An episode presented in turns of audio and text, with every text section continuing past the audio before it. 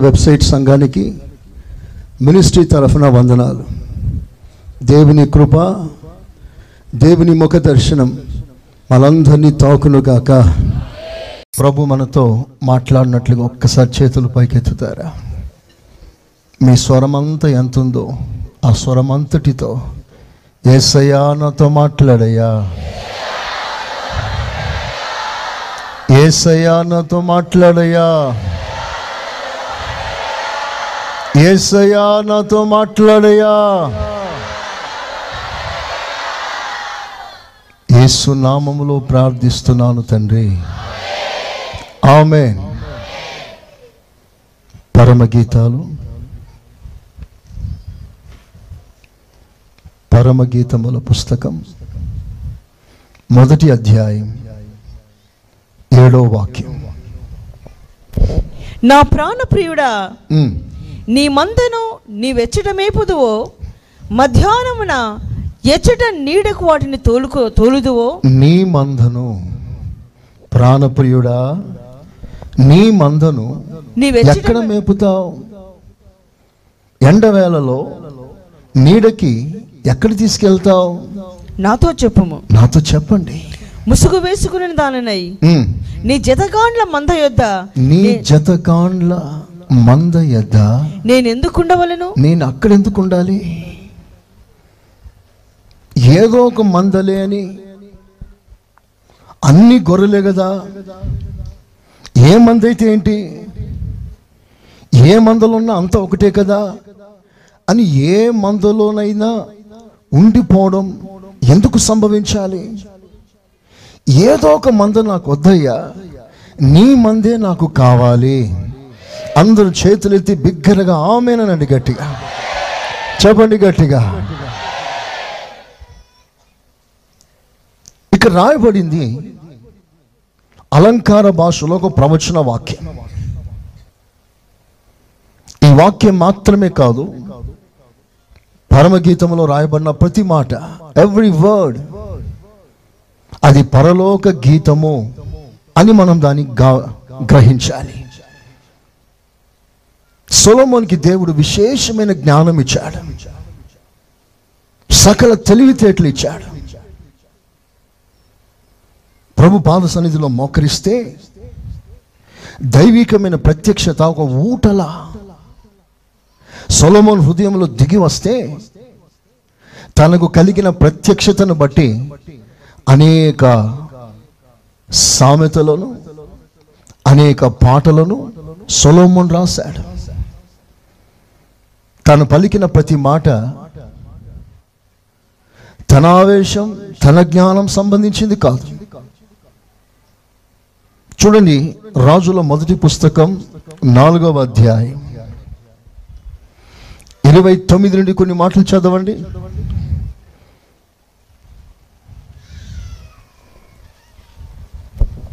దేవుడు. జ్ఞానమును బుద్ధిని జ్ఞానం బుద్ధి వర్ణింప శక్యము కాని వర్ణింప శక్యము కాని వివేచన వివేకం గల మనస్సును మనస్సును సొలోమోనునకు దయచేసి సొలోమోన్కి దేవుడిచ్చాడు. ఉమ్.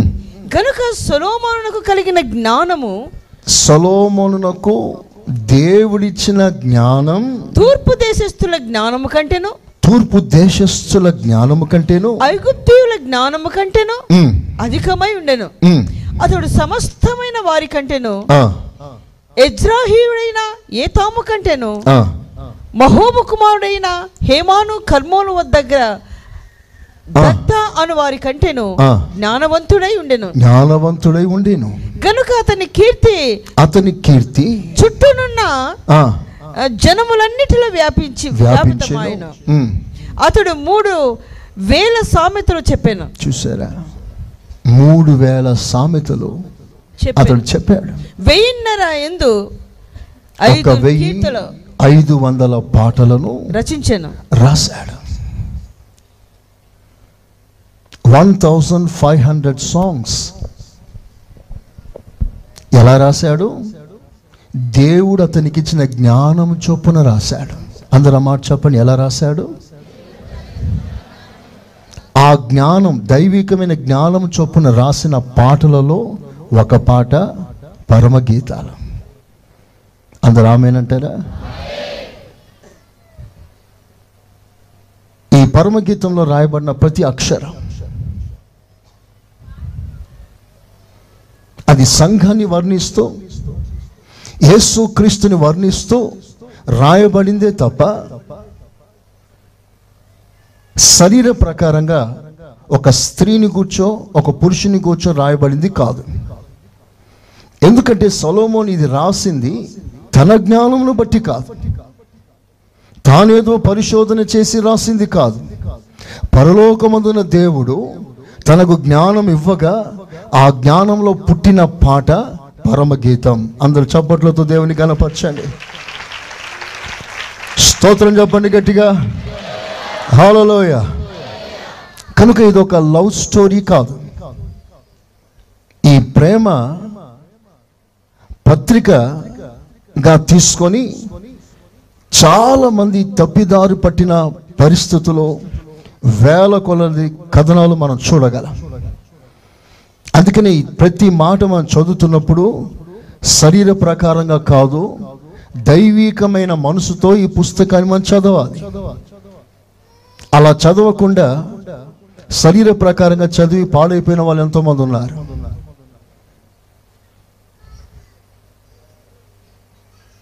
ఆ పుస్తకం కేవలం పరలోక జ్ఞానం. It's an heavenly divine wisdom ఈ పుస్తకంలో ప్రతి అవయాలను గురించి వివరిస్తాడు. ఆ ప్రతి అవయం సంఘం యొక్క క్యారెక్టర్ సుగుణాలు. దానితో మనం పోల్చి చూడాలి చదవాలి కానీ శరీర ప్రకారంగా తీసుకోకూడదు. ఈ పరమగీతాల్లో నాలుగు భాగాలు కనిపిస్తాయి.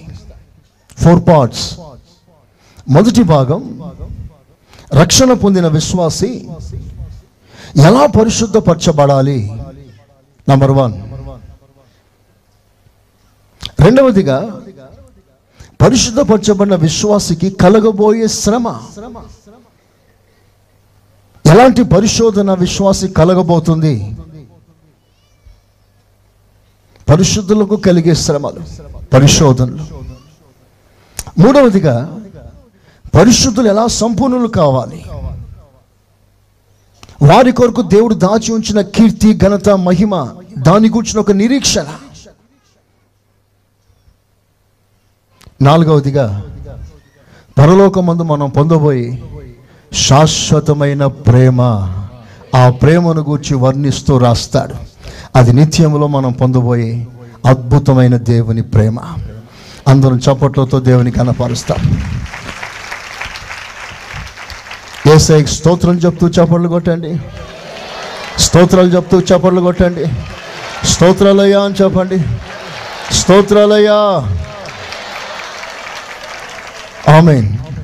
ఈ పుస్తకంని పూర్తిగా మనం చదివితే రెండు భాగాలు కనిపిస్తాయి.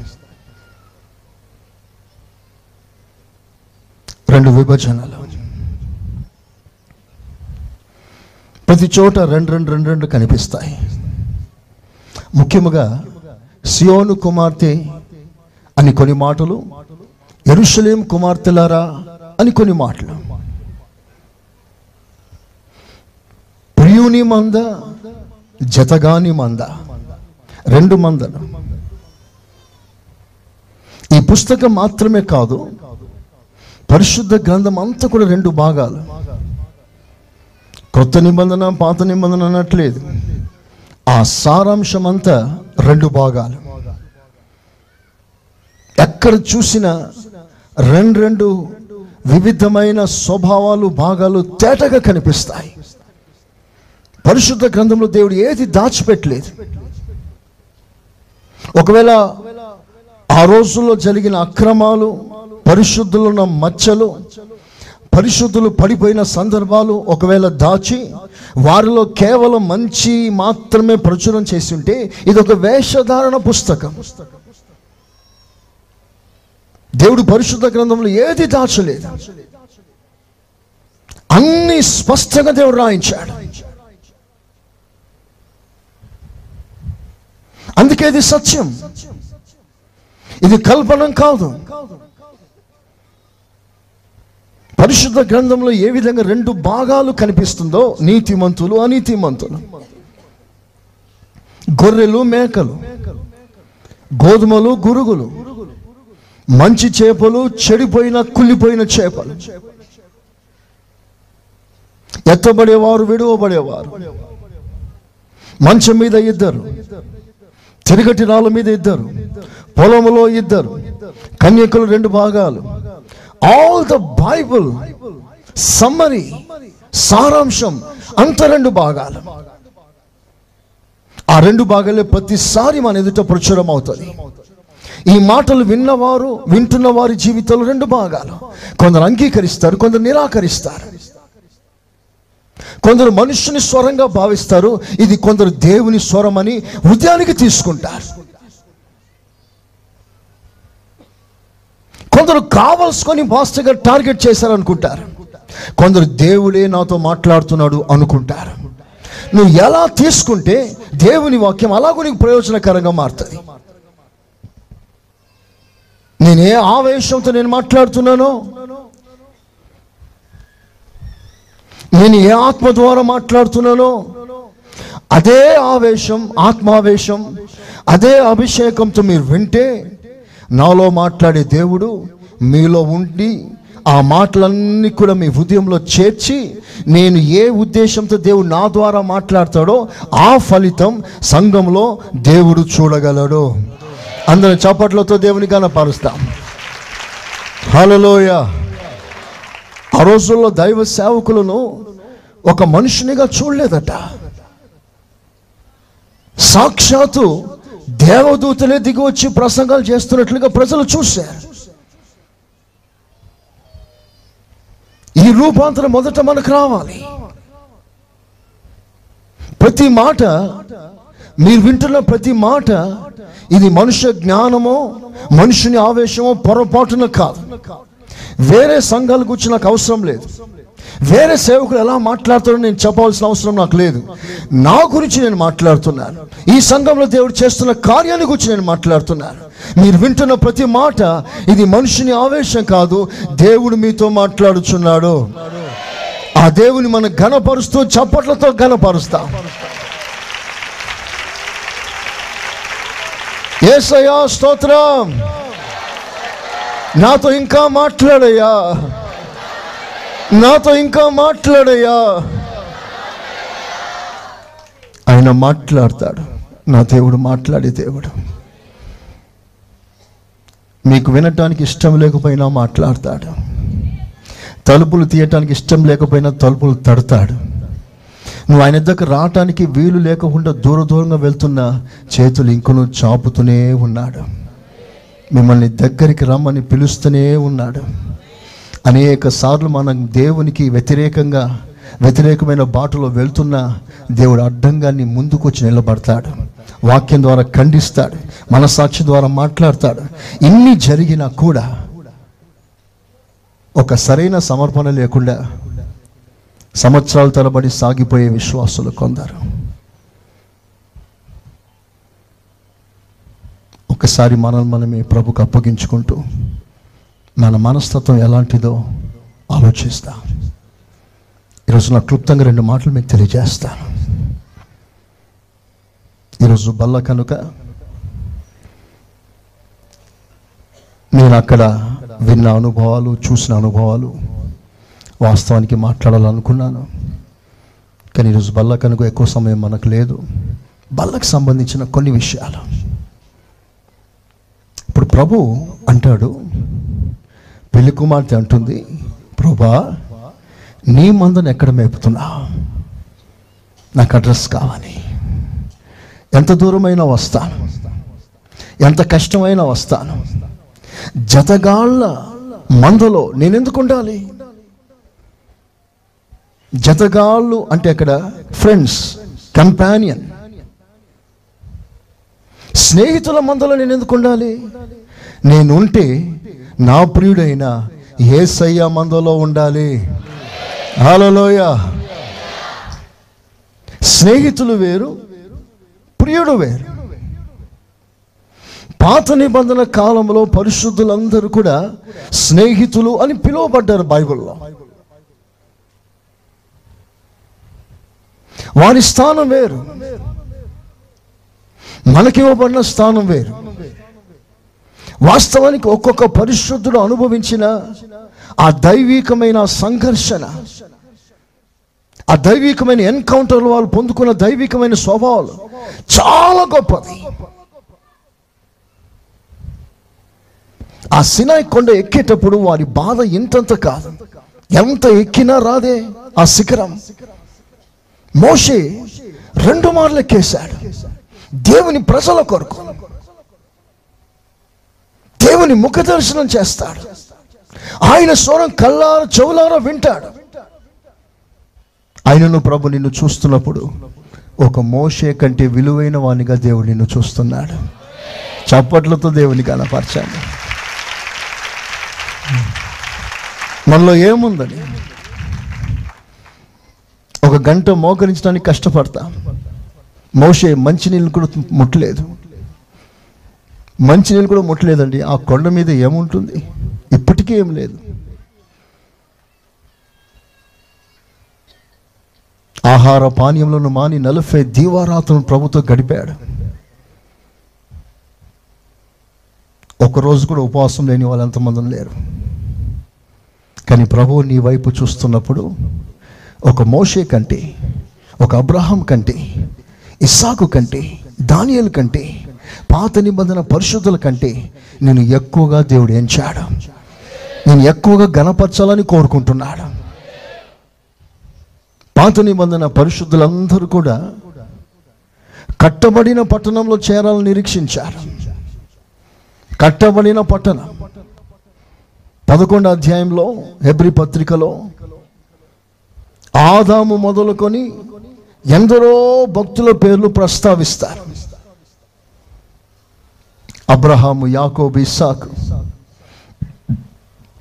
గిద్యోను బారాకు దానియేలు షడ్రక్ మేషక్ అభిజ్ఞగో హానోకు నోవా ఇందరు ఎందరో భక్తుల గురించి వర్ణిస్తూ వారు చేసిన గొప్ప కార్యాలు ప్రభుతో వారికి ఉన్న సంబంధాలను వివరిస్తూ వివరిస్తూ లాస్ట్లో వచ్చేసరికి చివరి వచనాలు రెండు వచనాలు చూడండి ఒకసారి అక్కడ. Last two verses. వీరందరూ అంటే ఎవరు?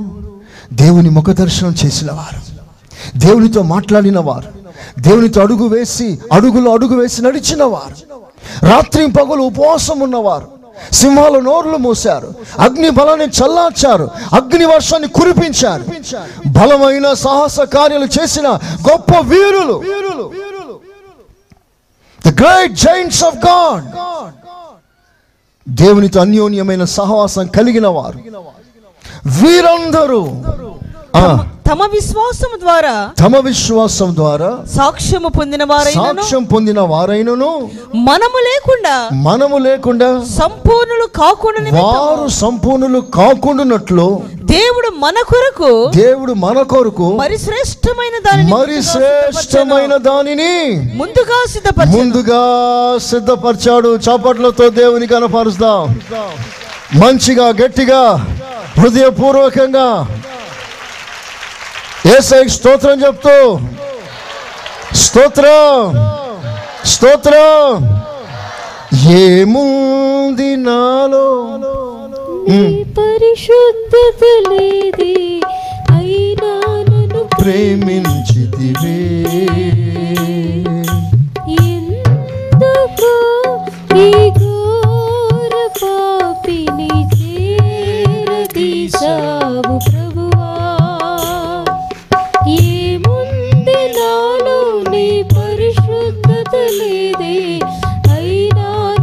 ప్రేమించితివే.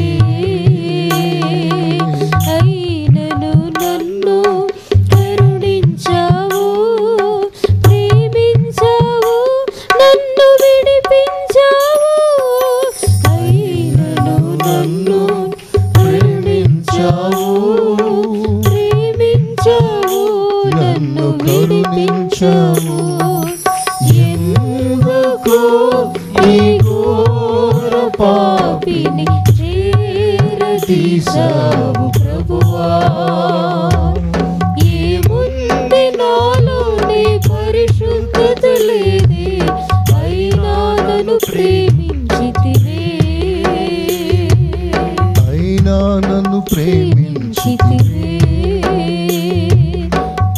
వారంట దేవుడు పునాది వేసిన పట్టణం అందులో చేరాలని ఆశపడి నిరీక్షణ కలిగి పరిగెత్తుతున్నారు. The city that has been already built వారి కొరకు దేవుడు పట్టణాన్ని కట్టేశాడు. వారి కొరకు కట్టిన ఆ పట్టణంలో ప్రవేశించడానికి వాళ్ళు పరుగులు తీశారు. కానీ దేవుడు నా విషయంలో నీ విషయంలో ఏమన్నాడో తెలుసా? బిడ్డలారా అనేక నివాస స్థలం ఆల్రెడీ ఉన్నాయి. ఆల్రెడీ కట్టబడింది. అవి వేల వాళ్ళకి. మీకు కట్టబడిన పట్టణంలో కాదు కానీ మీ కొరకు స్పెషల్గా నేను ఒక నివాస స్థలాన్ని కడుతున్నాను. ప్రైజ్ అలాడ్ హలోయ ఆ పట్టణం ఎప్పుడు పూర్తవుతుందో అప్పుడు నేను వచ్చి ఆ నూతనంగా నిర్మించబడిన ఆ నూతన ఎరుషలేములో మీరందరు నాతో కూడా ఉంటున్నట్లుగా నేను వచ్చి మిమ్మల్ని తీసుకొని పోతాను. ప్రైజ్ అలా హలోయ ఆది కాండం వివాహంతో ప్రారంభమైంది. ప్రకటన గ్రంథం వివాహంతో ముగించబడింది. వివాహం అనగా దేవునితో జతపరచబడుట. ఇదే దైవ సంకల్పం. ఆ సంకల్పం మనకు పూర్తిగా అర్థం అవటానికి కుటుంబ వ్యవస్థను స్థాపించాడు. ప్రపంచ చరిత్ర కుటుంబ వ్యవస్థతో ఆరంభించాడు. వారి మధ్యలో ఉన్న సంబంధాలు వారు ఎలా ఉండాలన్న వివరాలు రాసి ఇది నీకు నాకు అనగా దేవునికి మనకు మధ్యలో అలాంటి బంధుత్వం ఉండాలి అని ప్రతి నిత్యం కోరుతున్నాడు ఎందుకయ్యానంటే ఇద్దరు ఇద్దరు కాదు వివాహం తర్వాత వారిద్దరు ఒకటవుతారు. అలాగే రేపు మనమందరం దేవునితో ఒకటి కాబోతున్నాము. మన కొరకు ఒక స్పెషల్ ప్లేస్ దేవుడు సిద్ధపరిచాడు. అందుకే మనం ఎక్కడ పడితే అక్కడ ఉండకూడదు. ప్రియుడైన ఏసయ్య మందులో మనం ఉండాలి. అంటే ఆ మందులో ఉన్న వాళ్ళు ఎవరో తెలుసా? ప్రియునికి ఉండే ఆ మంద ప్రియమైన మంద. ఆ మందలో ఉన్న వారిని దేవుడు ధైర్యంగా నా ప్రియుడా నా ప్రియురాలా అని పలకగలిగిన స్థాయిలో ఉన్న మంద అది ఆ మాట చెప్పటానికి ధైర్యం సరిపోట్లే. ఎందుకో తెలుసా? ఆ మందలో అనేకులు దేవునికి ఇష్టంగా లేని సందర్భాలు ఎన్నో మనం చూస్తున్నాం. ప్రియుడైన ఏసయ్యకు కలిగిన మంద ఆ మంద ప్రియమైన మంద ఆ మందలో నీవే ఒక గొర్రెవైతే ఈరోజు నా గుండె మీద చేసి ధైర్యంగా నా ప్రియుడైన ఏసయ్య మందలో ఉన్న నేను నా దేవునికి ప్రియుడను ప్రియురాలను అని నువ్వు సాక్ష్యం చెప్పగలిగితే ప్రపంచంలో అందరికంటే నువ్వు భాగ్యవంతుడవు ధనవంతురాలవు అదృష్టవంతురాలు ఇంకా నీ గురించి ఎన్నైనా చెప్పగల. ప్రైజ్ అలాడ్ హలోయ ఒకసారి మనస్సాక్షిని చేపెట్టి ఆలోచన చేయండి. ప్రియుడిగానే ఉన్నానా? ప్రియురాలుగానే ఉన్నానా? వాళ్ళని వీళ్ళని వశపరచుకోవటానికి వాళ్ళని వీళ్ళని ఆకర్షించటానికి వాళ్ళకి వీళ్ళకి మధ్యలో ప్రియుడిగా అనిపించుకోవటానికి పరుగులు తీస్తున్న ఈ రోజుల్లో ప్రభు అంటున్నాడు మనుషులను వశపరచుకోవడం కాదు ఒక్క చూపుతో నా ప్రభుని వశపరచుకోగలిగిన స్థాయి దేవుడు మనకిచ్చునుగాక. ఆమెన్. నా ప్రభు మనల్ని ఆకర్షించాడు. మనం ప్రభుని ఆకర్షిస్తాం. సులువ మరణంలో నా ప్రభుని యేసుక్రీస్తు ఆకర్షిస్తానన్నాడు. నా ప్రభు మనల్ని ఆకర్షిస్తున్నాడట. మరి నువ్వెవరిని ఆకర్షిస్తున్నావు? ఈ అలంకారాలు ఎందుకు? మనకి సొగుసు సౌందర్యాలు ఎందుకు? అందమైన వస్త్రాలు వేసుకొని ప్రపంచంలో అందంగా కనబడే ఆ ఆతృత ఎందుకు? నువ్వు నిజంగా దేవుణ్ణి ఆకర్షించే మనసుంటే వాటి జోలికి వెళ్ళకుండా అంతరంగ సౌందర్యము గలవాడై నా ప్రభుని ఎప్పుడెప్పుడు వశపరుచుకోవాలన్నా ఎప్పుడెప్పుడు ఆకర్షించాలన్నా ఎప్పుడెప్పుడు నా ప్రియుడా అనిపించుకోవాలా అని ఆతృతత మనలో అధికముగా కలగాలి. ఏసయ్య స్తోత్రం చెప్తారా? హాలలోయ అందుకని ఈ బల్ల క్రమము కూడా ఆయన శరీరం ఆయన రక్తం. మన ఒంట్లోకి ఎక్కాలి. నువ్వు తీసుకుంటుంది ఒక రొట్టె ముక్క కాదు. నువ్వు తీసుకుంటుంది ఏదో ద్రాక్ష రసం కాదు. సాక్షాత్తు ఏసయ్య శరీరం ఏసయ్య రక్తం. ఆ రక్తం ఇంజెక్ట్ అయినప్పుడు ఆ రక్తంలో ఉన్న క్వాలిటీస్ మన రక్తంలోకి ఎక్కిపోవాలి. నేను తరచుగా చెప్పిన ఒక సాక్ష్యం ఎప్పుడు నన్ను గుర్తుకు చేస్తూ ఉంటుంది. మేము జీవం కాలనీలో ఉన్నప్పుడు ఒక చిన్నోడు రక్తంలో ఏదో దోషం. ప్రతి వారం రక్తం ఎక్కించాలి. లేకపోతే చచ్చిపోతాడు. సో ప్రతి వారం డబ్బులు పెట్టి రక్తం ఎక్కిస్తారు. క్రొత్త రక్తం. పాత రక్తం అంతా తీస్తారు. ఇట్స్ లైక్ డయాలసిస్ కొత్త రక్తం ఎక్కిస్తారు. అలా కొత్త రక్తం ఎక్కినప్పుడంతా తన స్వభావం మారిపోయేది. ఒక వారం మాంసం చూసుకుంటే అస అసహించుకుంటాడు. చిచి మాంసం వద్దు అని కళ్ళు మూసుకుంటాడు. ఒక వారం కొత్త రక్తం ఎక్కిన తర్వాత మాంసం తప్ప దేని ముట్టడిక? మాంసమే కావాలని కోరుకుంటాడు. ఒక వారం కోపంగా ఉంటాడు. ఒక వారం అందరితో కొట్లాడుకుంటాడు. అంటే ఏ రక్తం అతనిలో ఎక్కుతుందో అలాంటి మెంటాలిటీ ఆ స్వభావం అతనిలో సంపూర్ణంగా దిగి వచ్చేస్తుంది. మాంసమే కావాలి అన్నప్పుడు బాగా బ్యాటింగ్ చేసే రక్తం అది. స్తోత్ర. మాంసం చూసి వద్దు అనుకుంటే అది నాన్ వెజిటేరియన్ రక్తం అది. ఆ వెజిటేరియన్ రక్తం. అంటే ఏ రక్తం ఎక్కుతుందో ఆ స్వభావం చూడగలం. మరి ఏ సయ్య రక్తం వల్ల ఎక్కినప్పుడు ఒక్కసారి చేతుల పైకి తీసయ్యా స్తోత్రం అందమా? సాక్షాత్ దేవుని కుమారి రక్తం అండి అది. చెప్పండి చెప్పండి ఎవరి రక్తం అది? బైబిల్లో రాయబడిన గొప్ప మాట ఏంటో తెలుసా? ఈ దేవుడు తన స్వరక్తం ఇచ్చి మనల్ని కొన్నాడు. తన తన స్వరక్తం అంటే తన సొంత రక్తం. ఆ రక్తాన్ని చిందించాడు. ఇప్పుడు ఆ రక్తంలో మనం పాలు పొందబోతున్నాం. అంటే ఆ రక్తం తాగిన వెంటనే ఆ రక్తంలో ఉన్న క్వాలిటీస్ అంతా కూడా క్రమక్రమంలో మనలోనికి దిగి రావాలి. అలాగ ఒక్కసారి చేతులు పైకెత్తి ఒక్క క్షణం బాగా ఆగకుండా స్తోత్రాలు చెప్పండి.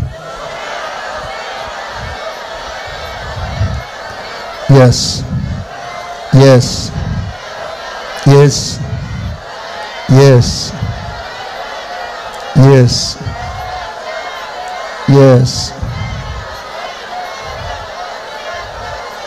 yes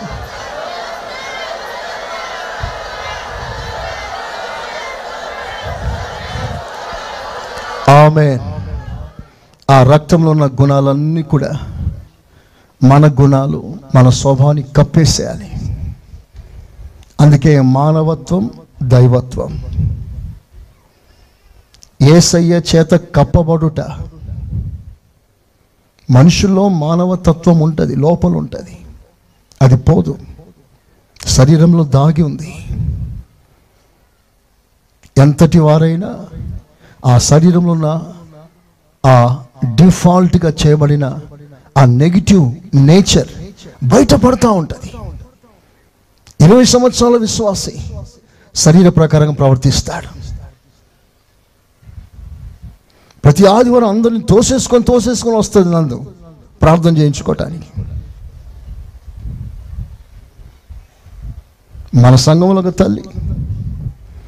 అందరు నెట్టేసి నెట్టేసి వస్తుంది ప్రార్థన చేయించుకోవటానికి తప్పకుండా ప్రార్థన చేయించుకుంటుంది చెప్పడానికి ఇష్టపడట్లేదు.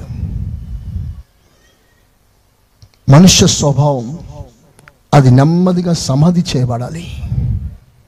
కేవలం దైవ స్వభావం మాత్రం మనలోంచి బయటపడాలి. ఆ కృప మనం తప్పకుండా పొందుకోవాలి. ఆ కృప పొందినంత వరకు మనం పోరాడాలి. దేవునికి స్తోత్రం. హాలలోయ హాలలోయ నీ మందను ఎచ్చట మేపుతా. అసలు ఈ మందను ఎక్కడ మేపుతాడో ఆ సంగతి తెలుసుకోవటానికి ముందుగా అసలు ఆ మందలో గొర్రెలు ఎలాంటివి? స్నేహితుని మందలు ఉన్నాయి కానీ ఆ మందను ప్రస్తావించకుండా ప్రియునికున్న మందలో ఉన్న గొర్రెల స్వభావం ఎలా ఉండాలని దేవుడు కోరుకుంటున్నాడు రెండు విషయాలు మీతో పంచుకుంటాను. అందరూ జాగ్రత్తగా నా మాట వినండి. దేవుడు సహజంగా గొర్రె పిల్లను సృష్టించినప్పుడు ఆ గొర్రె పిల్లతో పాటు తనకు కొన్ని స్వభావాలు ఇచ్చాడు. గొర్రె పిల్ల స్వభావాలు. ఆ స్వభావంలో అనేకంలో ఉండవచ్చు. మీకు మూడు జ్ఞాపకం చేస్తాను. ఒకటి దానికున్న మొదటి శ్రేష్టమైన గుణం సమర్పణం. ఎంత సమర్పించుకుంటుందంటే ఆ కట్కవానికి కూడా తిరుగుబాటు చేయకుండా అప్పగించేసుకుంటుంది. రెండవదిగా సహనం. సమర్పణం సహనం. ఈ రెండు ప్రధానమైన అంశం. ఈ స్వభావం మన జీవితాలు అతి ప్రాముఖ్యమైనదిగా ప్రభు మనలో చూస్తున్నాడు. దేవునికి స్తోత్రం కలుగును గాక. చెప్పండి గట్టిగా. హలోయ చూడండి గొర్రెలు మంద ఒక ఆసామి తాను పెంచేటప్పుడు అతనికున్న ఏకైక గురి ఏమిటంటే వాటి వలన లాభం సంపాదిస్తాడు. గొర్రెను పెంచాడంటే ఆ గొర్రెను అమ్ముతాడు బొచ్చు అమ్ముతాడు మాంసాన్ని అమ్ముతాడు. అలా అమ్మి తన వ్యాపారాన్ని పెంచి తనకు లాభం సమకూర్చుకుంటాడు. దిస్ ఇస్ న్యాచురల్ సహజంగా గొర్రెలు పెంచటానికి కారణం అది. మీరు గొర్రెలు పెంచకపోవచ్చు. కనీసం కోళ్ళైనా పెంచుతారు కదా. కొంతమంది. కోళ్ళు ఎందుకు పెంచుతారు? ఒకటి గుడ్డు. రెండు తల్లి. తల్లి బిడ్డ. మాంసాన్ని తినడం గుడ్డు తినడం. కొంతమంది వ్యాపారంగా చేసి దాన్ని అమ్ముకుంటారు. డబ్బులు సంపాదిస్తారు. కానీ ఈ గొర్రె యొక్క స్వభావం మీకు చెప్తాను. ఈ గొర్రెని తన మందలో ఎందుకు చేర్చుకున్నాడో తెలుసా? తనకు లాభం రావడం తర్వాత సంగతి. అన్నిటికంటే ముఖ్యంగా గొర్రె ఎందుకు తయారు చేశాడు దేవుడు అంటే దేవుని సన్నిధిలో ఆ గొర్రె ఎలా ప్రవేశిస్తుంది? చదువుదాం. నూరవ కీర్తన హండ్రెడ్ సామ్. నూరవ కీర్తన మూడు నాలుగు వాక్యాలు చదవండి.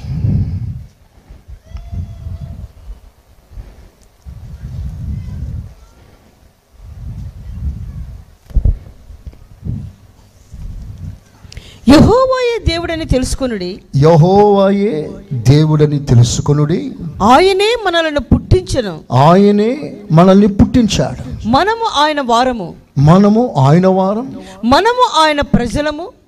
ఆయన మేపు గొర్రెలము. ఆయన మేపు గొర్రెలం. ఆయన మేపు గొర్రెలం. నీ మందని ఎచ్చట మేపుతావు సార్. ఎస్సయ్యా నీ మందని ఎక్కడికి తీసుకెళ్తావు? చదువుదాం నాలుగో వాక్యం. కంటిన్యూ కృతజ్ఞతార్పణలు చెల్లించుచు. కృతజ్ఞత అర్పణలు చెల్లిస్తూ ఆయన గుమ్మములలో ప్రవేశించు. ఆయన గుమ్మములలో ప్రవేశించుడి కీర్తనలు పాడుచు. కీర్తనలు పాడుచు. ఆయన ఆవరణములలో ఆయన ప్రవేశించుడి. ఆవరణంలో ప్రవేశించుడి. ఆయనను స్తుతించుడి. చాలు. కృతజ్ఞతాస్థుతులు చెల్లిస్తూ ఆయన ఆవరణంలో ప్రవేశించాడు ఎక్కడయ్యా నీ మందను మేపుతావు?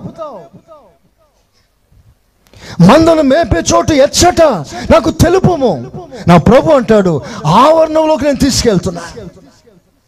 నా గొర్రెలు ఆవరణంలోకి రావాలి. ఏమిటయ్యా ఆవరణం స్పెషల్ అంటే అక్కడ ఒక బలిపీఠం ఉంది. ఆ బలిపీఠం మీద గొర్రె పిల్ల నడిపిస్తాడు.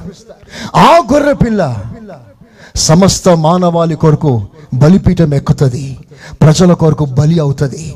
అందుకే దేవుడు గొర్రెను సృష్టించాడు. స్తోత్రం చెప్పండి గట్టిగా. హాలలోయ నేను భౌతికంగా ఈ గొర్రెల్ని మటన్ బిర్యానీ చేసుకునే గొర్రెల గురించి మాట్లాడట్లేదు. దేవుడు తన స్వభావాన్ని ఏ విధంగా సంఘంలో చూడాలని ఆశిస్తున్నాడో ఈ గొర్రెను మీ ముందు ఉంచి మాట్లాడుతున్నాడు. గొర్రెను ఎక్కడికైనా తీసుకెళ్తున్నాడంటే మందలను ఆయన ఆవరణంలోకి నడిపిస్తున్నాడు. ఆవరణంలో బలిపీఠం. ఆ బలిపీఠం ఎక్కటానికి గొర్రె పిల్లని దేవుడు తీసుకొస్తున్నాడు. ప్రైసలా హలోయ అంటే నువ్వు ఆయన మేపే గొర్రెవైతే ఫస్ట్ థింగ్ సమర్పణం అన్నాని ప్రతిష్ట సమర్పించుకోవడం డెడికేషన్ కాన్సిక్రేషన్ ఆయన గొర్రెగాను మొదట చేయవలసిన పని ఎందుకయ్యా నిన్ను తన మందలో చేర్చుకున్నాడంటే నువ్వు బలిపీఠం ఎక్కటానికి నువ్వు సిద్ధపడాలి. ఎంతమంది ధైర్యంగా ఆమె మనస్ఫూర్తిగా చెప్పగలరా? ఇంకొకసారి చెప్పగలరా? బలిపీఠం ఎక్కటానికి దేవుడు నేను పిలుస్తున్నాడు. ఆయన పిలుపునిస్తున్నాడు. రండి బలిపీఠం ఎక్కుదాం. ఆశీర్వాదాలు ఆశీర్వాదాలు ఆశీర్వాదాలే కాదు. నువ్వు ఆశీర్వాదంగా మారాలి. ఇదే దేవుని మందలో ఉన్న అతి ప్రాముఖ్యమైన స్వభావం. ప్రాథమిక స్థాయిలో ఉన్న విశ్వాసులు ఆశీర్వాదాన్నే ప్రాధేయపడి అడుగుతారు. అందుకే వారు దేవుని దగ్గరికి వస్తారు. అందుకే వారి ప్రార్థన అందుకే వారి ఉపవాసాలు. వారి క్షేమం కుటుంబ క్షేమం ఆశీర్వాదాలు లోక సంబంధమైన కార్యాలు వీటినే పురస్కరించి అడుగుతారు. కానీ దేవుని మంద నువ్వు ఆశీర్వాదాలు అడగడం ముఖ్యం కాదు. నువ్వు ప్రజలకి ఆశీర్వాదంగా మారడమే నీకు ముఖ్యం. ప్రైజ్ అలా ఆశీర్వాదంగా మారడం అంటే అర్థమేంటో తెలుసా? నీ వలన ప్రజలు ప్రయోజనపడాలి. నీ వలన ప్రజలు మాదిరిగా నేర్చుకోవాలి. నీ వలన ప్రజలు మంచి కీడు మధ్యలో విచక్షణ జ్ఞానం వాళ్ళు నేర్చుకోవాలి. అలా నువ్వు నడిపించగలగాలి. నువ్వు ఒక పాఠముగా నువ్వు ఒక క్రమముగా నీ ఒక మాదిరిగా జనుల ఎదుట నువ్వు కట్టబడాలి. నిన్ను చూసి ప్రజలు వెంబడించగలగాలి. ఇది నిజమైన జీవితం అని నిన్ను చూసి ప్రజలు నేర్చుకోగలగాలి. అది ప్రజలకు ఆశీర్వాదంగా ఉండుట. దేవునికి స్తోత్రం. బలిపీఠం ఎక్కటానికి దేవుడు మనల్ని సృష్టించాడు. అందుకని ఒక విశ్వాసికి దేవుడు ఇస్తున్న మొదటి క్రమం. ద ఫస్ట్ లెసన్ గుడారంలో చాలా ఉపకరణాలు ఉంటాయి. అన్నిట్లో మొదటి ఉపకరణం ఏమిటయ్యానంటే బలిపీఠం. ఆ మందిరంలో తలుపు తీసి అడుగు పెట్టిన వెంటనే మండుచున్న బలిపీఠం కనిపిస్తుంది. అంటే బలిపీఠం ఫస్ట్ లెసన్ సమర్పణ మొదటి పాఠం. నువ్వు ప్రభులోకి వచ్చి రాకముందే నువ్వు సమర్పించుకోవడం నేర్చుకోవాలి. సమర్పణ చివరి పాఠం కాదు ఇది మొదటి పాఠం. సమర్పించుకోవడం అంటే బలి అర్పించుకోవడం. బలి అర్పించుకోవడం అంటే సజీవ యాగముగా దేవునికి వ్యతిరేకమైన ప్రతి చర్య కార్యం స్వభావం తలంపు ఆలోచన మాట పద్ధతులు అన్ని నరికేసుకోవడం.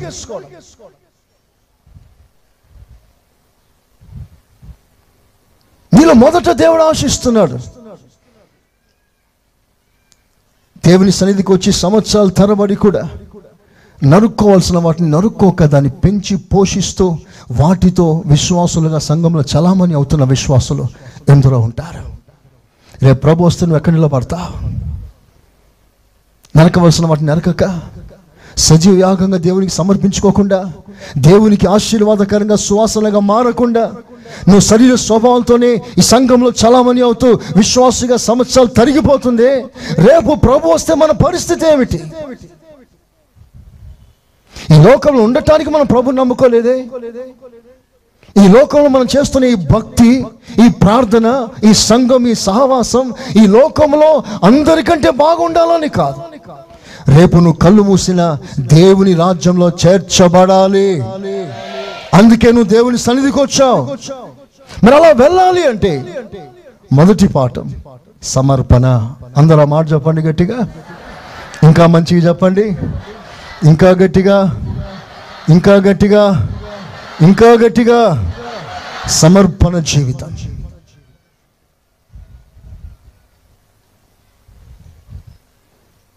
కొన్ని విషయాలు చెప్తాను. ఈ సమర్పణ పాఠం అందరికీ అర్థం కాదు.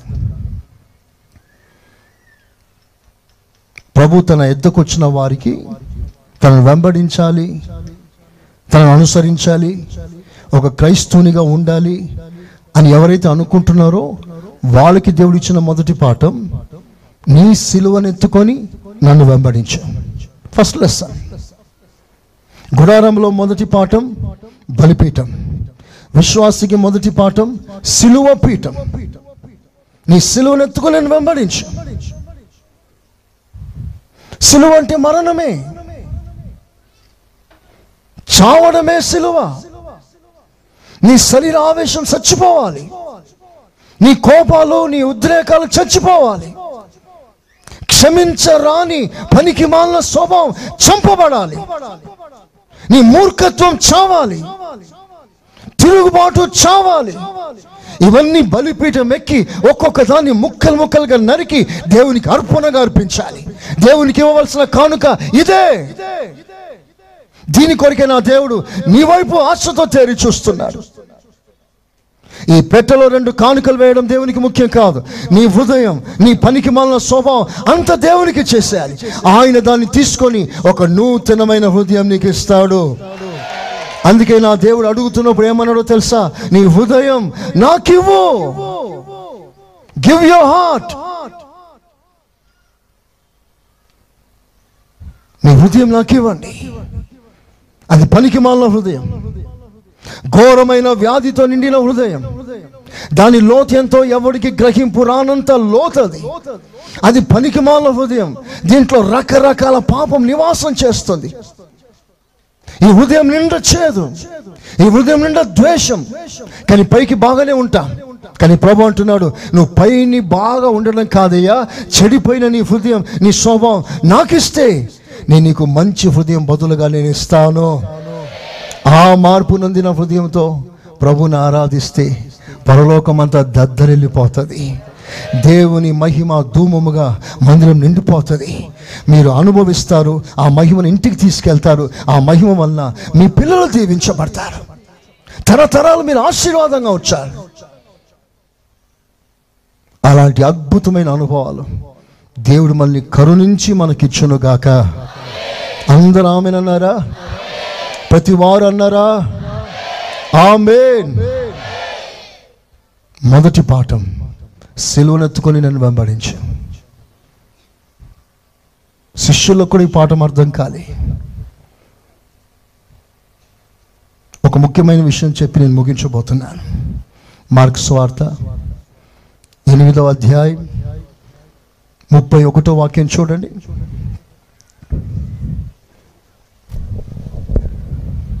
మరియు. మనుష్య కుమారుడు. అనేక హింసలు పొంది పెద్దల చేతను. ప్రధాన యాజకుల చేతను. శాస్త్రుల చేతను. ఉపేక్షింపబడి ఉపేక్షించబడి చంపబడి చంపబడి మూడు దినములైన తర్వాత లేచుట అగత్యమని ఆ మాటలు మీరు వింటున్నారా అందరు వింటున్నారా తనులారా అందరు వింటున్నారా మీరందరు వినాలని కోరుతున్నాను ఎవ్రీబడి మరలా చదవండి అందరు వినాలి మరియు. మనుష్య కుమారుడు. అనేక హింసలు పొంది అనేక హింసలు పొంది పెద్దల చేతను ప్రధాన యాజకుల చేతను. శాస్త్రుల చేతను.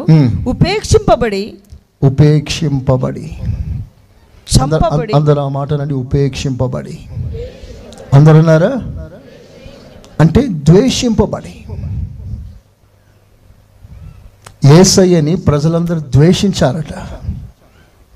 ఏం తప్పు చేశాడండి ఆయన? ఆయన ద్వేషించటానికి.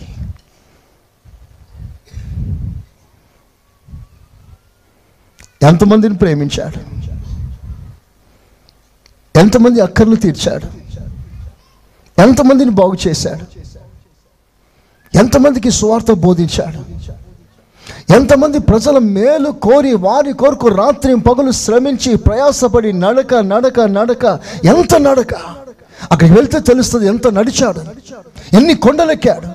గ్రామ గ్రామం దాటేటప్పుడు కొండలు దాటాలి. ఎంత ప్రయాసపడ్డాడు. ప్రజలు బాగుపడాలని. అంతగా అతడు ప్రయాసపడితే అంతగా ప్రజల మేలు కోరితే ప్రజలు అతను ద్వేషించారు. ద్వేషిస్తున్నారు.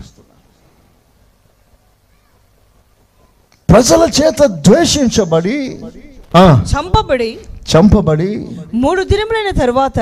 లేచుట అగత్యమని ఆయన వారికి బోధింప ఆరంభించాను. ఆ, ఆయన ఈ మాట బహిరంగముగా చెప్పాను. పేతురు ఆయన చెయ్యి పట్టుకొని ఆయన చెయ్యి పట్టుకొని ఆయనను గద్దింపసాగి ఆయన గద్దింపసాగిన. ఎందుకలా మాట్లాడతా ఎస్సయ్యా ఎందుకలా మాట్లాడతా నువ్వేంటి? చంపబడడం ఏమిటి? నిన్ను కొట్టడం ఏమిటి? నిన్ను తిట్టడం ఏమిటి? నువ్వు ఎవరికి అన్యాయం చేశావు? ఎవరిని బాధ పెట్టావు? నేనెందుకు ఎందుకు అనాలి? మేము ఒప్పుకోం. నిన్ను అనడం ఏంటయ్యా? అని పేతురు గొంతెత్తి ఆవేశంతో మాట్లాడాడు. అప్పుడు ప్రభు ఏమన్నాడో విందా. అందుకు ఆయన అందుకు ఆయన తన శిష్యుల వైపు తిరిగి శిష్యుల వైపు తిరిగి వారిని చూచి వారిని చూచి "ఉమ్, నా వెనుకకు పొమ్ము. పో. నీవు మనుషుల సంగతులను మనస్కరించుచున్నావు మనుషుల సంగతులను ఆలోచిస్తున్నావు కానీ దేవుని సంగతులను మనస్కరించు దేవుని సంగతులను ఆలోచించట్లేదు. మనస్కరించుకున్నావని పేతురును గద్దించి గద్దించాను. ప్రభు ఇక్కడ రెండు ప్రాముఖ్యమైన విషయాలు తెలియజేస్తున్నాడు. ప్రతి మనిషి జీవితంలో మనుష్య సంగతులు దేవుని సంగతులు రెండు ఉంటాయి. మనుష్య సంగతులు దేవుని సంగతులు. Things of God things of men మనుషుల సంగతులు ఏంటి బాగుండాలి సుఖంగా ఉండాలి క్షేమంగా ఉండాలి ఆరోగ్యంగా ఉండాలి ఘనంగా ఉండాలి పదవి సాధించాలి బిల్డింగ్లు కట్టాలి భవిష్యత్ స్థిరపడాలి. అందరికీ బాగుండాలి అని మనుష్య సంగతులు. ప్రతి మనుష్యుడు దీని గురించి ఆలోచిస్తాడు. కానీ దేవుడు ఏం ఆలోచిస్తున్నాడు? అసలు దేవుని సంగతులు ఏంటి మనుష్య సంగతులకు దేవుని సంగతులకు ఏంటి వ్యత్యాసం? ఇది తెలుసుకున్నప్పుడు నువ్వు ఆత్మీయులుగా మారగలవు. దీని మధ్యలో ఉన్న వ్యత్యాసం తెలుసుకున్నంత వరకు తెలుసుకోలేనంత వరకు నువ్వు శరీర సంబంధివే. అది తెలుసుకోలేని పేతురుతో ప్రభు అంటాడు నీవు సాతానివి. ఎవరయ్యా సాతాను? యేసు ప్రభుని వెన్నంటి వెంబడించిన ప్రధాన అపోస్తులుడు పేతురు. ఆయన సాతానా? అంటే ఆ తలంపు సాతానిది. ఏ తలంపు? మనుష్య సంగతులను ఆలోచించుట. మీరెవ్వరొక ఒక మనుషుల్లా ఆలోచన చేయకండి. ఎవ్వరు మనుషుని సంగతులు ఆలోచన చేయకండి. నిన్నటి రోజున మీరు విన్నారు. దేవుని కృపకు దూరం అయిపోయిన ఏసా. దేవుని కృపకు దూరం అయిపోయిన సౌలు. ఎందుకయ్యా వారు దూరం అయిపోయారంటే దేవుని కార్యాల కంటే మనుష్య కార్యాలకి ప్రథమ స్థానం ఇచ్చారు. ఒక్క పూట కూటి కొరకు జ్యేష్ఠత్వాన్ని అమ్ముకున్నాడు. తనకు తన ఆకలి ముఖ్యం తన అవసరాలు ముఖ్యం. దేవుని అవసరాలు కాదు. దేవుడు ఏమనుకుంటున్నాడో దాని గురించి ఆలోచన చేయట్లేదు కానీ తనకేం కావాలో దాని విషయంలో ఆతృత పడుతున్నాడు. వీలే శరీర సంబంధులు. ఇది భ్రష్టత్వానికి పునాది. ఈ స్వభావం మారాలి. మన మనుష్య సంగతులు కాదు. దేవుని సంగతులు ఆలోచించవలసిన వారమై ఉన్నాము. అందరు చేతులెత్తి ఏసయా కృపణ కావాలని అడగండి. ఇంకోసారి అడగండి. ఇంకోసారి గట్టిగా అడుగుదామా?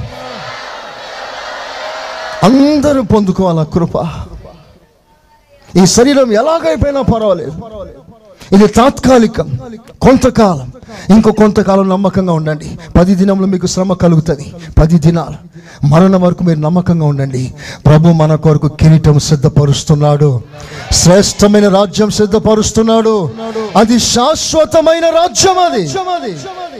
కొంతకాలం బాధ అనుభవించండి. తోసేస్తున్నారా? తోసేయనివ్వండి నిందిస్తున్నారా? నిందించనివ్వండి. నిన్ను గురించి పలు రకాలుగా మాట్లాడుతున్నారా? మాట్లాడనివ్వండి. ఇదంతా కొంతకాలమే. ఎంత మాట్లాడతారో ఎంత నింద అనుభవిస్తావో ఎంత బాధపడతావో అవన్నీ రేపు నీకు మహిమగా మారబోతుంది. స్వరమెత్తి ఆమెనండి గట్టిగా. ఇంకా గట్టిగా. శోధించబడిన మీదట నేను సువర్ణమై మారెదను శోధించబడిన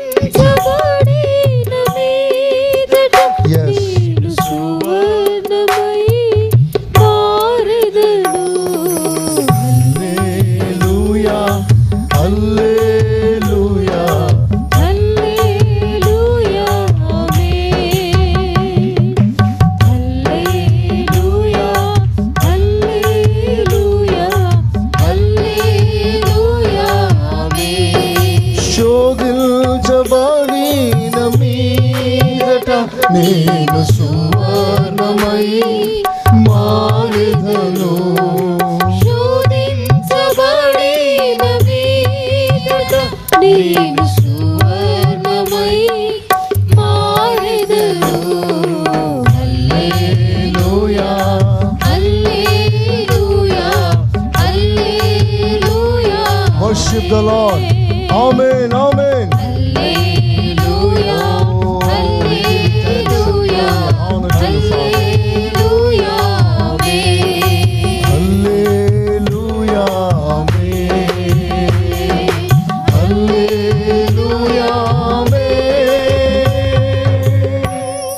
ఇవన్నీ మనకు మహిమగా మారబోతుంది. అలసిపోకండి. అలసిపోకండి. స్టేషన్లో కూలోళ్ళు ఉంటారు. వాని కూలి ఇట్లా అంటే నేను ఎందుకు కూలి అంటున్నావు? అంటాడా? అన్నాడు ఏంటి సార్? అని వస్తాడు. ఈ పెట్టెల పైకి లేపు స్టేషన్. స్టేషన్ తీసుకెళ్ళు ట్రైన్ ఎక్కించు. అంటే నీ బండ్లన్నీ నీ మూటలన్నీ ఎత్తుకుంటాడు. కూలి అంటే వాడికి కోపం రాదు. ఎందుకో తెలుసా? అది మోయటానికి వాడు అక్కడ ఉన్నాడు. దైవజనులు చేస్తున్న గారు అన్నట్లు రే బెండకాయ్ ఇటు రారా అంటే వాడి పేరు బెండకాయ కాదు. వాడు బెండకాయ మోస్తున్నాడు. రారా అంటే కోపం రాదు. పరిగెత్తుకుని వచ్చి ఎంత కావాలి సార్? అంటాడు. అలాగే నువ్వు మేలు చేసి కీడు అనుభవించినప్పుడు నాకెందు ఇలా జరగాలి అని అనకూడదు. ఎందుకు అనకూడదు అంటే అందుకే నువ్వు ఉన్నావు. చేతులెత్తి ఆమెనంటారా ఈ పాఠం నన్ను బలపరిచిందండి. అనుభవపూర్వకంగా మీతో మాట్లాడుతున్నాను. నేను మాట్లాడే మాటలన్నీ కూడా ఏదో చదివి ఏదో మీకు చెప్పాలని కాదు. ముందు దేవుడు మాకు ఇస్తాడు ముందు నన్ను తినమంటాడు దేవుడు. నేను తిని వాటి యొక్క సారాంశం మీకు పంచిపెట్టాలి. చూడండి పేతురు మొదటి పత్రిక. ఆ మాట చేయడానికి అందరం. పేతురు మొదటి పత్రిక. ఇరు-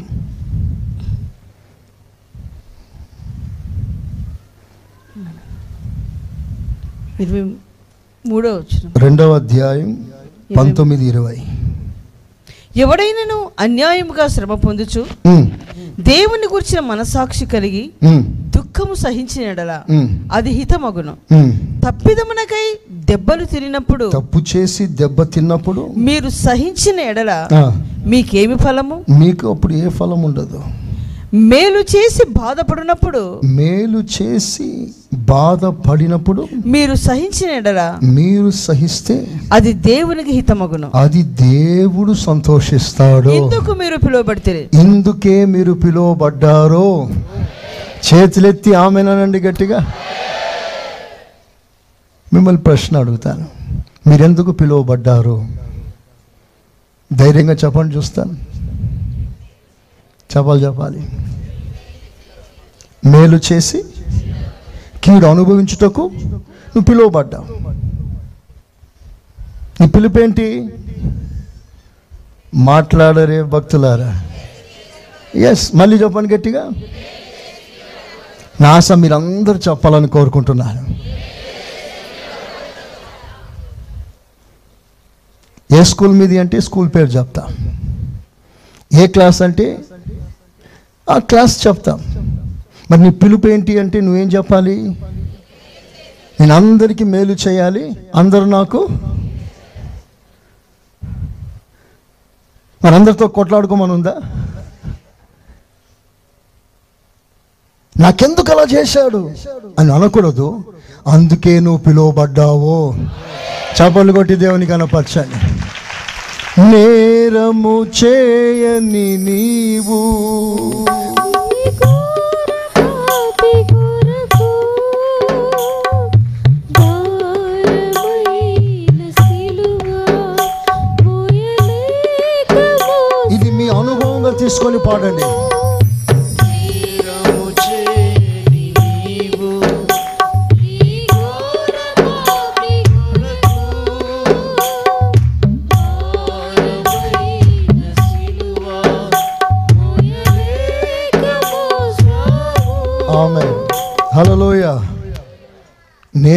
నాది శిక్ష ఆయన మీదకి వచ్చింది. ఆయనకు వచ్చిన శిక్ష తాను చేసిన నేరం కాదు అది నేను చేసిన నేరం. ప్రభు మనకు మాదిరిగా ఉన్నాడు. మరి ఆయన నీ నేరం మోసి శిక్ష పొందినట్లుగా నీవు ఇతరుల నేరం మోసి ఇతరుల నిమిత్తం శిక్షకు సిద్ధం కాగలవా? శిఖరములో ఉన్న పాఠం ఇది. ప్రథమ స్థాయిలో ఉన్న వారు ఎవరు గ్రహించారు అర్థం చేసుకోరు అంగీకరించారు. ఆయన చేస్తే నేనెందుకు బాధపడాలంటారు? బైబిల్లో భక్తులు అక్కడక్కడ జరిగిన ఆ పాప కార్యక్రమాలు ఆ చర్యలను బట్టి వాళ్ళు ఏమని ప్రార్థన చేశారంటే వారి పాపం మా పాపంగా అంగీకరిస్తున్నానయ్యా. నా మీద వేసుకుంటున్నారు. ఆ దోషం నాది. అని ప్రభు సన్నిధిలో కేకలు వేల్చి ఏడ్చి ప్రార్థన చేశారు. అది ఏసయ్య స్వభావం. ఆయన ఏ నేరము చేయలేదు నా నేరం ఆయన మీద వేసుకున్నాడు ఆయన శిక్షించబడ్డాడు. అలా శిక్షించబడుతున్నప్పుడు సనగలేదు సంశయించలేదు. సంతోషంగా సిలువను మోసాడు. ఏసైకి స్తోత్రం చెప్పండి గట్టిగా.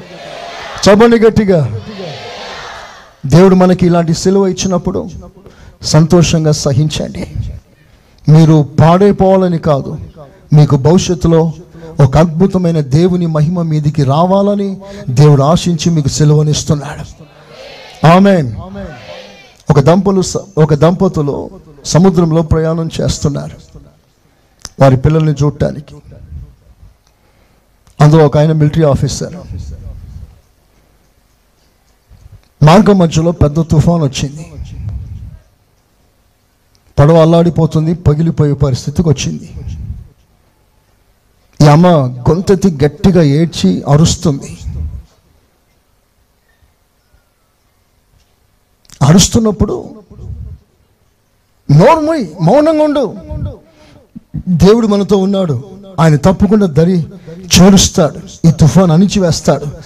నువ్వు బాధపడవద్దు భయపడవద్దు నోరు మూసుకొని ప్రభుని స్తుతించు అంటాడు ఈయన. ఆత్మలో ఎదిగిన ఆయన. ఆమె గట్టి గట్టిగా అరుస్తుంటే అణిగిపోకుండా మౌనంగా ఉండకుండా కేకలు వేస్తుంటే భర్త గన్ను తీసుకున్నాడట. భార్య మీద నెత్తి మీద గన్ను పెట్టి మౌనం ఉండకపోతే ఒక్క ట్రిగ్గర్ నొక్కితే చచ్చిపోతావు అన్నాడట. అప్పుడు ఆమె నవ్వి అంటదంట నువ్వు చంపలేవయ్యా అన్నదట.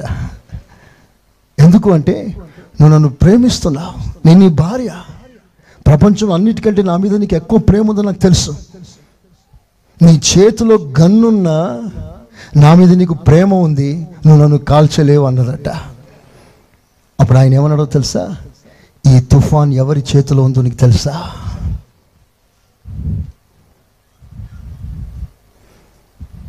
మీ రియాక్షన్ లేదే. ఆ? ఏసై ఎవరు? ఆ భర్త ఆ భార్యని ప్రేమించిన దానికంటే ఎక్కువగా ప్రేమిస్తున్నాడు కనుక ఆయన చేతిలో తుఫాన్ ఉంది కనుక నీకు నాశనం కలగకుండా చూసే బాధ్యత నా దేవునిది. ప్రైజ్ అలా ఇప్పుడు ప్రస్తుతం వస్తున్న ఈ ఇబ్బందులు ఇరుకులు ఈ సమస్యలు శ్రమలు నిందలు ఈ బాధలు ఇవన్నీ కూడా ఒక సిలువగాను మోయవలసిన పరిస్థితి వచ్చిన దాని ఫలితం చాలా గొప్పది. ప్రస్తుతం నీకు కలుగుతున్న శ్రమలన్నీ కూడా నీకు బాధగా ఉండవచ్చు. కానీ ఆ శ్రమలే రేపు మనకు మహిమగా మారబోతుంది. భవిష్యత్తును గురించి ఆలోచన చేయండి. ప్రస్తుత జీవితం అక్కర్లేదు. ఇది రేపు ఎలాగో పోతుంది ఈ జీవితం. అందరూ పోతాం. కానీ సదాకాలం రేపు ప్రభుత్వం మనం ఉండబోతున్నాం. దానికి సిద్ధపాటే సిలువ మార్గం. ప్రైజ్ ద లార్డ్ దేవుని కార్యాలను గురించి ఆలోచించవలసిన తాను దేవుని కార్యాలు ఆలోచన చేయకుండా మనుషుల సంగతులే ఆలోచిస్తున్నాడు. అలా ఆలోచించేవాడు సాతాను కబంధస్థాల్లో ఉన్నాడు. అది మీరు గుర్తించాలి. అందుకని ఎప్పుడు శరీరాన్ని గురించి ఆలోచన చేయకండి. వచ్చినాను ప్రార్థన చేసుకున్నాక బాగలేదే పరిస్థితి మారలేదే అని నువ్వు బాధపడకు. ఈ లోక జీవితానికి వచ్చి నువ్వు బాధపడకు. ఇది ఎలా ఉన్నా పర్వాలేదు. ప్రభులో బలపడు. ఆత్మలో ఎదుగు. రేపు శాశ్వతమైన రాజ్యంలోనికి మనం అడుగు పెట్టబోతున్నాం. ఇవి ఏవి మనకు అడ్డుగా రావద్దు. ఆమేన్. శ్రమలైనా నిందలైనా అవమానాలైనా ఉన్నవైనా రాబోనవైనా ఎన్ని ఇబ్బందులైనా నా ప్రభు యేసుక్రీస్తు ప్రేమ నుండి ఏది నన్ను బాబనే హల్లెలూయా. ఆ భక్తి స్థాయి మనం పెరగాలి. ఒక మాట మీరు చదవండి. లూకస్ వార్త ఆ మార్క్స్ వార్త తొమ్మిదవ అధ్యాయం. ముప్పై రెండో వాక్యం నుంచి కొన్ని మాటలు చూడండి. వారు ఆ మాట గ్రహింపలేదు ఉమ్. ఆయన నడుగా భయపడిది. ఏ మాట గ్రహించలేదు? ఏలైనగా ఆయన ముప్పై తన- ఒకటి. ఆయన తన శిష్యులతో బోధించుచు. మనుష్య కుమారుడు మనుషుల చేతికి అప్పగింపబడుచున్నాడు. మనుష్య కుమారుడు అప్పగించబడతాడు. వారు ఆయనను చంపెదరు. చంపుతారు. చంపబడిన మూడు దినములకు. ఆయన లేచునని వారితో చెప్పాను. చెప్పాను. వారు ఆ మాట గ్రహింపలేదు గాని ఆ మాట అర్థం కాలేదు. సిలువ సందేశం శిష్యులకు కూడా అర్థం కాలేదు. అదే ఇప్పుడు నా బాధ. ఈ సిలువ సందేశం ఎంతమంది అంగీకరిస్తారు? ఎంతమంది నాకు కావాల్సిన పాఠం సిలువ నాకు కావాలి అని ఎంత ఆతృతతో ఎంతమంది ప్రభుని అడుక్కుంటారో నాకు తెలియదు. బైబుల్ సెలవిస్తుంది ప్రభుని ప్రేమిస్తారట సిలువను ద్వేషిస్తారట. ప్రభు కావాలి కానీ సిలువ వద్దు. వారెవరో తెలుసా? సిలువకు శత్రువులు. ప్రభుకు మిత్రులుగా ఉండలేవు నువ్వు. సిలువకు శత్రువులు అంటే శ్రమ ఏమాత్రం వద్దు. ఏ బాధ నాకు రాకూడదు ఏ హింస రాకూడదు ఏ ఒక్క నింద నా మీద పడకూడదు. నేను అంత బాగుండాలి అని కోరుకునే జీవితం. నేను మీకు ఆధ్యాత్మికమైన ఉన్నతమైన పాఠం మీకు బోధిస్తున్నాను. దేవుడు మనతో మాట్లాడును గాక ఆమెన్. దేవుని మనసు అర్థం చేసుకుని వివేచన వివే దేవుడు మనందరికీ చులుగాక దేవుడు అంత స్పష్టంగా మాట్లాడుతుంటే వాళ్ళకి అర్థం కాలేదు. సరే అర్థం కాకపోయినా పర్వాలేదు. వాళ్ళు ఏం చేస్తున్నారో వినండి అక్కడ. అంతటా వారు కపెర్నహూమునకు వచ్చిరి. వారు ఎవడు గొప్పవాడని? ఎవడు గొప్పవాడని? మార్గమున ఒకనితో ఒకడు వాదించిరి. మార్గంలో. ఏ మార్గంలో? ప్రభు నాకు బాధ కలుగబోతుందయ్యా. నన్ను పట్టుకుంటారయ్యా. నన్ను కొడతారయ్యా. నా ముఖాన ఉమ్మి వేస్తారయ్యా. నన్ను సిలువ వేస్తారయ్యా అని చంపే ఆ శ్రమలను గూర్చి వివరిస్తూ తన దుఃఖము తన హృదయంలో బాధ అంతా వారితో పంచుకుంటూ ప్రభు నడుస్తూ వస్తుంటే వీళ్ళ ఆలోచన తెలుసా? సరే ప్రభు బాధపడతాడట. చంపబడతాడట సరే ఇప్పుడు మనలో ఎవరు గొప్ప?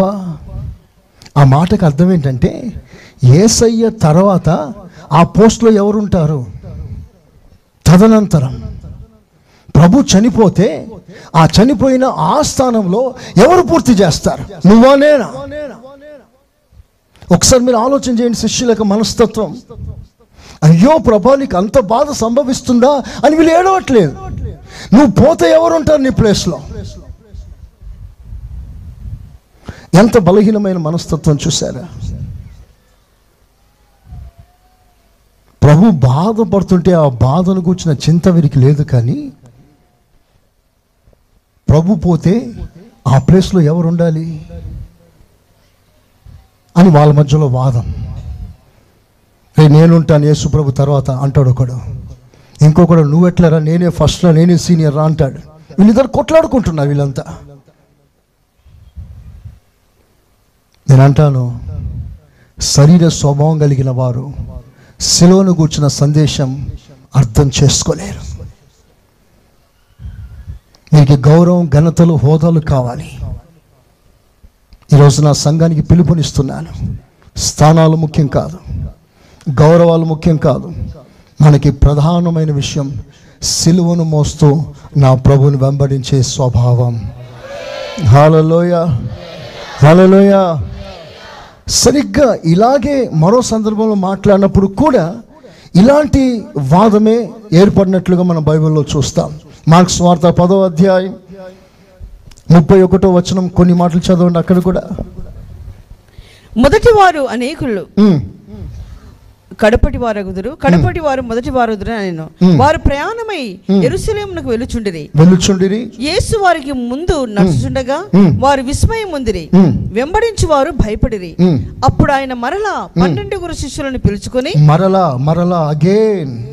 పన్నెండు మంది శిష్యుల్ని పిలిపించుకొని తనకు సంభవింపబో వాటిని. వారికి తెలియజెప్ప ఆరంభించి ఇదిగో మనం ఎరుసలేమునకు వెలుచున్నాము వెలుచున్నాము మనుష్య కుమారుడు ప్రధాన యాజకులకును మ్. శాస్త్రులకును అప్పగింపబడును. వారు ఆయనను మరణ శిక్ష విధించి మరణ శిక్ష విధిస్తారు. ఆయన అన్యజనులకు అప్పగింప అప్పగించి అప్పగిస్తారు. వారు ఆయనను అపహసించి అపహసించి ఆయన- మీద ఉమ్మివేసి ఆయన మీద ఉమ్మి వేసి కొరడాలతో ఆయనను కొట్టి కొడలతో కొడతారు. చంపెదరు. చంపుతారు. మూడు దినములైన తర్వాత ఆయన తిరిగి లేచనని చెప్పాను. ఆ, జబదయ కుమారుడైన యాకోబును ఆయన చెప్పి ముగించాడో లేదో యోహాన్ యాకోబ్ తల్లి ఉంది. ఆ తల్లి ఏం చేస్తుందో చూడండి. యాకోబును యోహానును ఆయన వద్దకు వచ్చి బోధకుడా బోధకుడా మేము అడుగున తెల్ల నువ్వు మాకు చేయగోరుచున్నావు అడిగిందంతా మాకు ఇస్తావు కదా ఆయన మేము మీకేమి చేయగోరుచున్నానని వారిని అడిగాను అడిగాను వారు. నీ మహిమయందు ఉమ్, నీ కుడి వైపున ఒకడును. నీ ఎడమ వైపున ఒకడును కూర్చుండునట్లు మ్. మాకు దయచేయమని చెప్పిరి ఇక్కడ ఏ గొడవ తెలుసా రైట్ లెఫ్ట్ గొడవ నేను రైట్ హ్యాండ్ నువ్వు లెఫ్ట్ హ్యాండ్ మరి మిగతా శిష్యుల సంగతి ఏంటి వాళ్ళందరినీ పక్కన పెట్టి బైపాస్ చేసి వీళ్ళు వచ్చి అడుగుతున్నారు ప్రభా నువ్వు చచ్చిపోతావా? నిన్ను కొడతారా? నేను మీద ఉమ్మి వేస్తారా? సరే మంచిదే కానీ నువ్వు అలాగే ఉండు అలాగే కావాలి. మరి రేపు రైట్లో ఎవరు ఉంటారు లెఫ్ట్లో ఉంటారు? అని ప్రభుని అడుగుతున్నారు. నేనైతే ఒక్కటేసేవాడిని ఇక్కడ. అరే మీ మనుషులేనా? నేను ఏం మాట్లాడుతున్నాను? మీరేం అడుగుతున్నారు? ఎంత శరీర స్వభావం? దేవుడు మనకు ఒక రూపాంతరం ఇచ్చును గాక ఆమె ఈరోజు సారాంశం అంతా ఒకటే. మన సంఘం శరీర కార్యాల కంటే ఆత్మీయ కార్యాల మీదనే ఎక్కువ మనసు పెట్టుకోండి. ఎక్కువగా ఆశించండి. ఆత్మలో ఎదగండి. మన శిల్వను ఎత్తుకొని మోస్తూ ప్రభుని వెంబడిస్తాం. ఆయన మేపే గొర్రె ఎలాంటిదంటే సమర్పణ గలది సహనం గలది ఎలాంటి సహనం? నోరు తెరవదు. ఎప్పుడు నోరు తెరవలేదు? అన్ని బాగున్నప్పుడు కాదు. కొట్టేటప్పుడు తిట్టేటప్పుడు హింసిస్తున్నప్పుడు నోరు తెరవలేదు. మౌనంగా సహించాడు. నేనంటాను కళ్ళు తెరిస్తేనే సైన్యం ఎల్లకితలు పడిందే మరి నోరు తెరిస్తే ఆ పరిస్థితి ఎలా ఉంటుంది? కళ్ళు ఒక్కసారి పెద్దగా చేస్తేనే సైన్యం నిలబడలేకపోయింది మరి నోరు తెరిస్తే ఆయనకున్న మహిమ ప్రభావం ఆ పవర్ ఎంత గొప్పది. కానీ దాన్ని వినియోగించలేదు. మౌనంగా అన్ని సహించాడు. ఆ కృప మన మీదకి వచ్చునుగాక. ఆ కృప నా మీదకి ఇంకా వచ్చునుగాక. ఆమెన్. ఎంతైనా మౌనంగా సహించే కృప. ఆ కృప పొందుకుందాం. ఆ శరీరం ఇప్పుడు మనం తినబోతున్నాం. ఆచారంగా కాదు. నువ్వు మౌనంగా ఉన్నట్లుగా మాకు మౌనం నేర్పించు నాయన. అనుకూలంలో మాత్రమే కాదు ప్రతికూలంలో కూడా మౌనంగా ఉండే కృప నాకు కావాలి. అట్టి కృప దేవుడు మనకి ఇచ్చునుగాక అందరూ ఆమెనన్నారా? అందరు. మన ప్రభు యేసు క్రీస్తు కృప తండ్రి అయిన దేవుని ప్రేమ పరిశుద్ధాత్మ సహవాసం మనకును సకల పరిశుద్ధులకును సదాకాలం తోడై ఉండునుగాక. ఆమె ఆమె మీరు వినుచున్న ఈ పాస్టర్ సురేష్ గారి ప్రసంగాల క్యాసెట్? అదేవిధంగా మీకేమైనా ప్రార్థనావసరతలు ఉన్న ఎడల సంప్రదించండి. మా చిరునామా. Pastor Suresh glorious ministries FCI Ramagundam. మా cell numbers nine five zero double two double two triple one మరియు double seven zero two double nine double one double eight.